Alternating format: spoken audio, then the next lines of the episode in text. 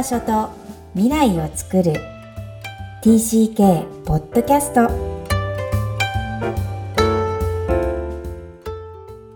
皆さん TCK ポッドキャストへようこそ。ナビゲーターのふみです。みきこさんよろしくお願いいたします。皆さん、こんにちは。ダジャハオ。ハーエルワン、クラスのミキコです。本日はバンコク在住、ふみさんとお届けする TCK ポッドキャスト。今日のオープニングトークは、インターの日本人 PTA です。はいえっ、とこれはですねこの夏が夏休みが終わってから、うん。えっ、とうちの子供の学校の日本人 PTA のなんというんでしょう代代表の一人執行、執行部の一人ってことね。そうですね。うん。なりまして、まあ、あの、そんなに大きなことをするわけではないんですけど、例えば何、まどんな行事があるの？えっ、とね、行事、大きい行事は、あの、まあ、お手伝いとかが多いのかな？こう、うん。運動会とかスポーツデーの、うんうん。えっ、と、えね、日本人はみんなで差し入れでおにぎりを提供するんですけど、いいね。そういうのの、こうね、まとめたり、うん。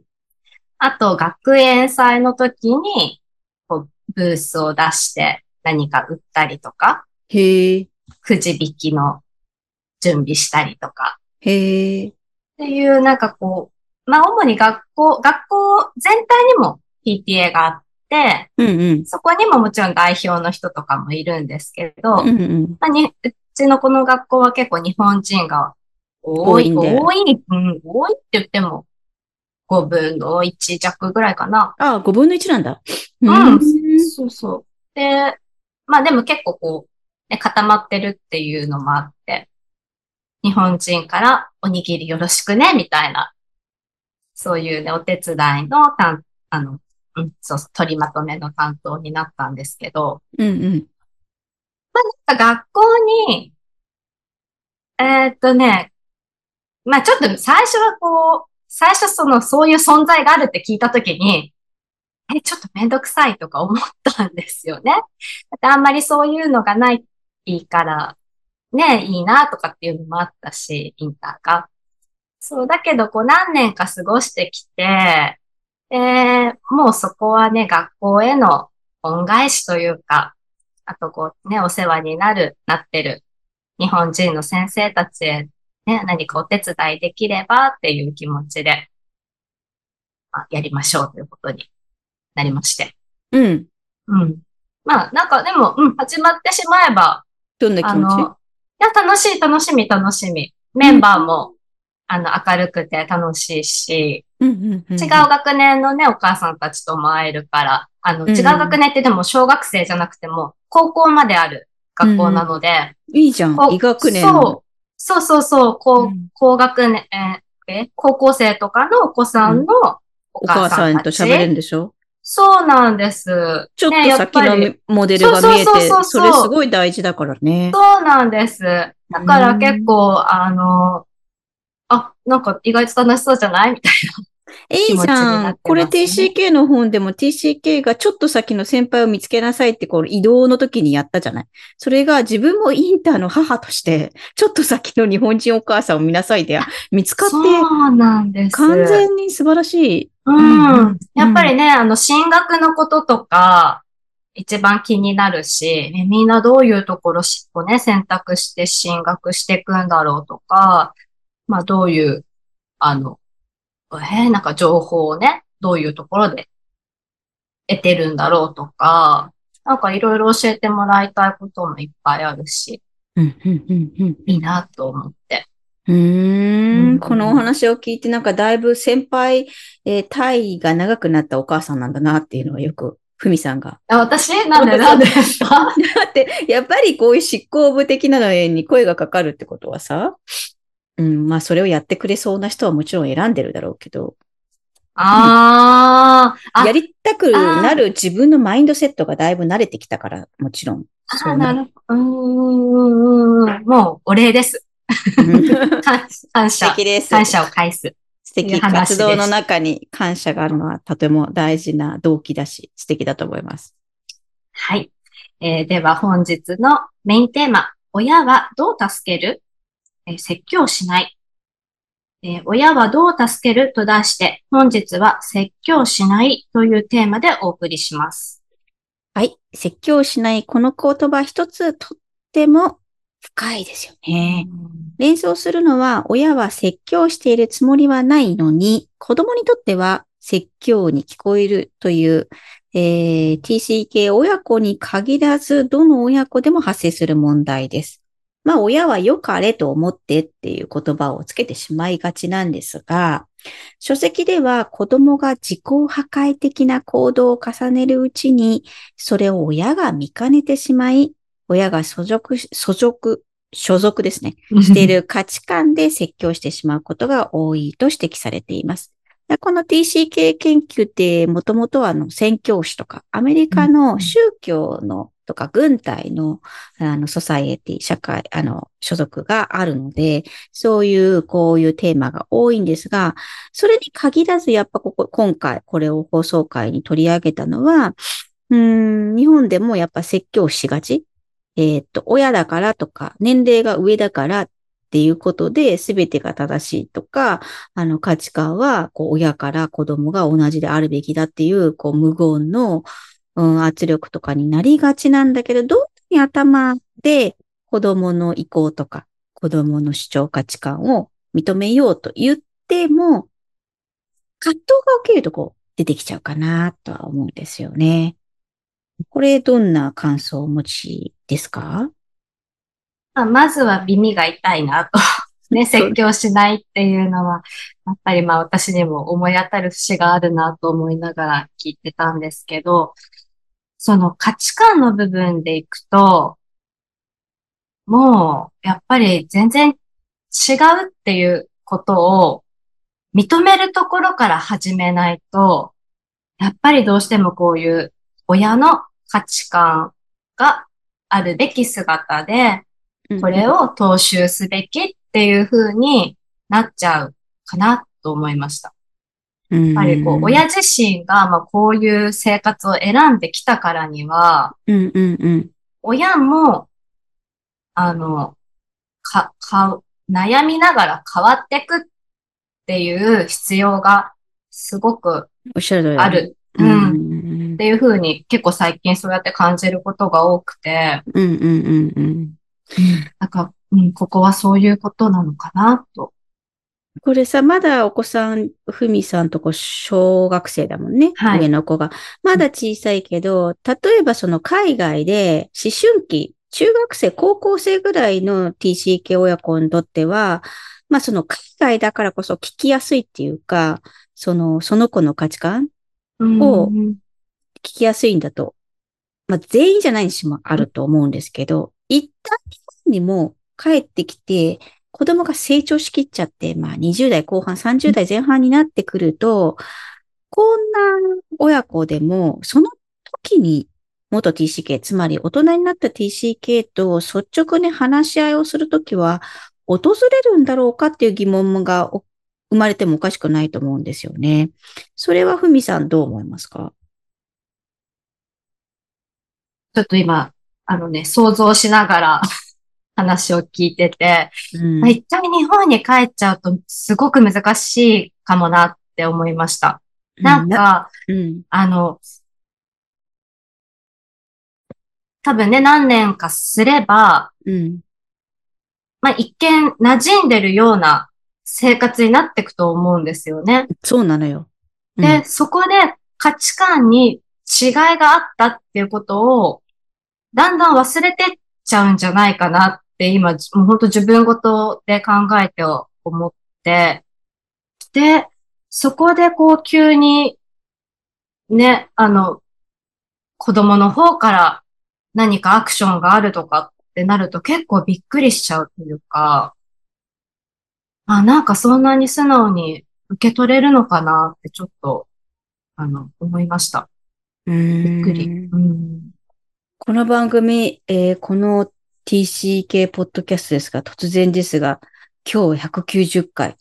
えーもうすぐ200回を迎えるんですが、ちょうど200回で、えー一旦終了しようかなって思っているからこそ、最後に私の経験もお伝えしたいなと、どんどんディスクロージャーが深くなるんですけども、実際私自身も、この親に自分の話を聞いてもらったのが、所詮2017年。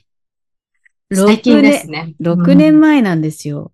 こんな年取っても、やっぱりこのプレゼンにして、PPT にまとめて、だってこう、耳で聞いてももう親は置いててわかんないから目で見せようと思って、うん。図式化して自分の小さい頃の写真もアップロードして、こんなに違うことが、まあ自分の子育てをしてても分かったみたいな、うん。TCK が何をこんなに悩んでて、うんなんであんなに社会適応、最初の就職がうまくいかなかったのかみたいなのをうん自分なりに、未だにこう書き換えっていうか意味付けは変わりながらも、当時の2017年に思ってることを、やっぱり聞いてもらいたい相手っていうのは親なんですよね。これは実際私の体験上からも、決して100%理解できるだろうとかしてもらいたいと思ってないけど、親でした。うん。で、実際言ってみてて、あ、この人たち理解できてないなって部分もあったり、あ、わかるんだなって思う部分があったり、そのページを向け、め、めくっていくことに、でも分からなくても言わせてもらえてありがとうと思いました、実は。喋ってるうちに。うん。それは皆さんにこの、ポッドキャストという、このリソースを使ってお伝えしたいなと思っています。なぜか、この自分の変遷を知ってるのはやっぱ一番は親なのね。伴侶よりも。友達よりも。で、あの時の空気と、あの時のあった感覚とか、あの金髪の子、あの子、黒黒人の子、私の知ってるのは全部知ってるのは親でしかなくて、非常に広い世界を生きてきたけど、TCK はやっぱり狭い家族という中に所属していて、全部を知ってもらうっていうのはもちろん日本人同士でも知らないけども、もっと少ないってことなんですよね。だから兄弟いる子は兄弟が一番知ってると私も思っていて、私の場合は兄を亡くしているので、お兄ちゃんがいないから知ってもらってるのは親しかいないわけです。だから、なんていうのかな、こう言いたくなったことで、なんか卒業したいっていうか、うん。TCK の葛藤を終えるためにプレゼンしたというか、そんな感じでした。でも、分かってくれないっていうか、ちょっと悲しかったのは正直言うと、ああ、親にとっては、あのニューヨークはただの引っ越しの一つにしか過ぎなかったんだって理解はすごいしたし、あ、だからこそ分かってもらえないんだって折り合いもつけて、はあの、逆説的に。でも結局言ってんのこの人たちなんだよなっていう自分も認めたり、いろんな思いがあって本当にありがとうと思ってます。何かその時にご両親はあったんですか？何あの、ミキコさんのプレゼンを見て、あ話が。変わらないよ。やっぱり自分が思う親の反応でしかなかったけど、例えばそんなことがあったんだなーっていうのが父で、母はもうなんかドキドキして、なんかこいつが言いに来たんだからなんかでかいことだみたいな、またわさわさしてる母なんですけど、でも結局、制せず、少なくとも止めず、ちゃんと最初から最後まで聞いてくれただけでもよかったなと思っています。うん。まあ大人だからね、こっちも。そんなことを未だに言ってるっていうのがちょっとこう、罪悪感はないけどなんかうんこう、羞恥心かな自分の中のあるんだよね。でもなんかやらざるを得ない。終えたいから、葛藤。うん。で、最後ちゃんと言ってるかな。本当はありがとうって言ってほしい。ついてきてくれて。お父さんの出世のために言ってんだから、私って。で名古屋でいじめにあったのも、アメリカでいじめにあったのもお父さんたちのためだし。うん。それはありがとうって言ってもらうべきなものだってことを理解した。だって言って、それに対してっていうよりも、あそういうもんなんだって言われちゃったけど。でも、やっぱ、言語化してるのとししてないのは自分の安定度がね、あの、なんていうのかな、言語化する強さっうんていうのは認める自分の、こう、需要でアクセプタンスですよね。それをさせてもらったっていうのはある意味のセラピーなので、うー。うんん、親はそのセラピストであるわけではないのに、その役割を担ってもらったっていうことに関しては感謝してます。だってこれうん私セラピーって言ってそれ喋っててもなんとなくこう、分かってもらえた感じはしてないんですよ。うーん。矛盾がありますけどね。。自分これをやってて TCK の話聞いてるのに。うん。やっぱでも実は、だからよく宿題に出します TCK のこと。親にも言ってきてって。ううんん。本当はそこが怖いから違う人に喋ってたりもするので。どんな感想ですか？だ、だってこれからね、30年とか40年後の 話かもしれないので、どうな、どうす、どうするかな私、その、もしそういうことが起こったら。うん。ああ、でもね、そう、説教しない。うん。まあ、まずは本当聞かなきゃいけないんだろうな。うん。もうこの間だけで嬉しい。ありがとう。本当わからないっていうのでいいんだと思ただうん、うん、うん、うん、う。うん。うん。ただそういうことがあるかもしれないって知ってるのと知ってないのではきっと大きな差があると思うので、この番組でお届けしたように思春期は遅れるので、遅れてやってくるのにどうか付き合ってあげてくださいっていう立場でしかないですかね、私は。そうですね。なんか、それで言うと、付き合わ、え、付き合わせて、付き合わせてくださいって感じ。親からしたらね。ええありがとう。そううーん、嬉しいです。てやっぱり、いね、私たちの、私たちの理由で一緒にいるわけですからね、ここに。うんうんうん。なんか、あ、それくらい覚悟を持たなきゃいけないことなんだなって今改めて思いました。うんうんとっても嬉しい反応ありがとうございます。はい。えーそれでは本日のポイントをお願いします。親はどう助ける説教しない。えー子供の価値観を育てる上でも子供の感じ方を否定することはあってはならないと頭ではよく親も分かっているんですが TCK が大人になった時それを自分の言葉として言語化しようと、えー表現できるようになります。その際に自分のことを最も聞いてもらいたい相手がやっぱり親なのかもしれません。そんな日がいつか来るんですよね。今日も TCK の気持ちにありがとう。この番組ではお悩みや質問を受け付けています。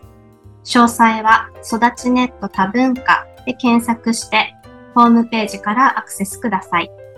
さらに、ポッドキャストを確実にお届けするために、購読ボタンを押して登録をお願いいたします。みきこさん、ありがとうございました。ありがとうございました。バイバイ。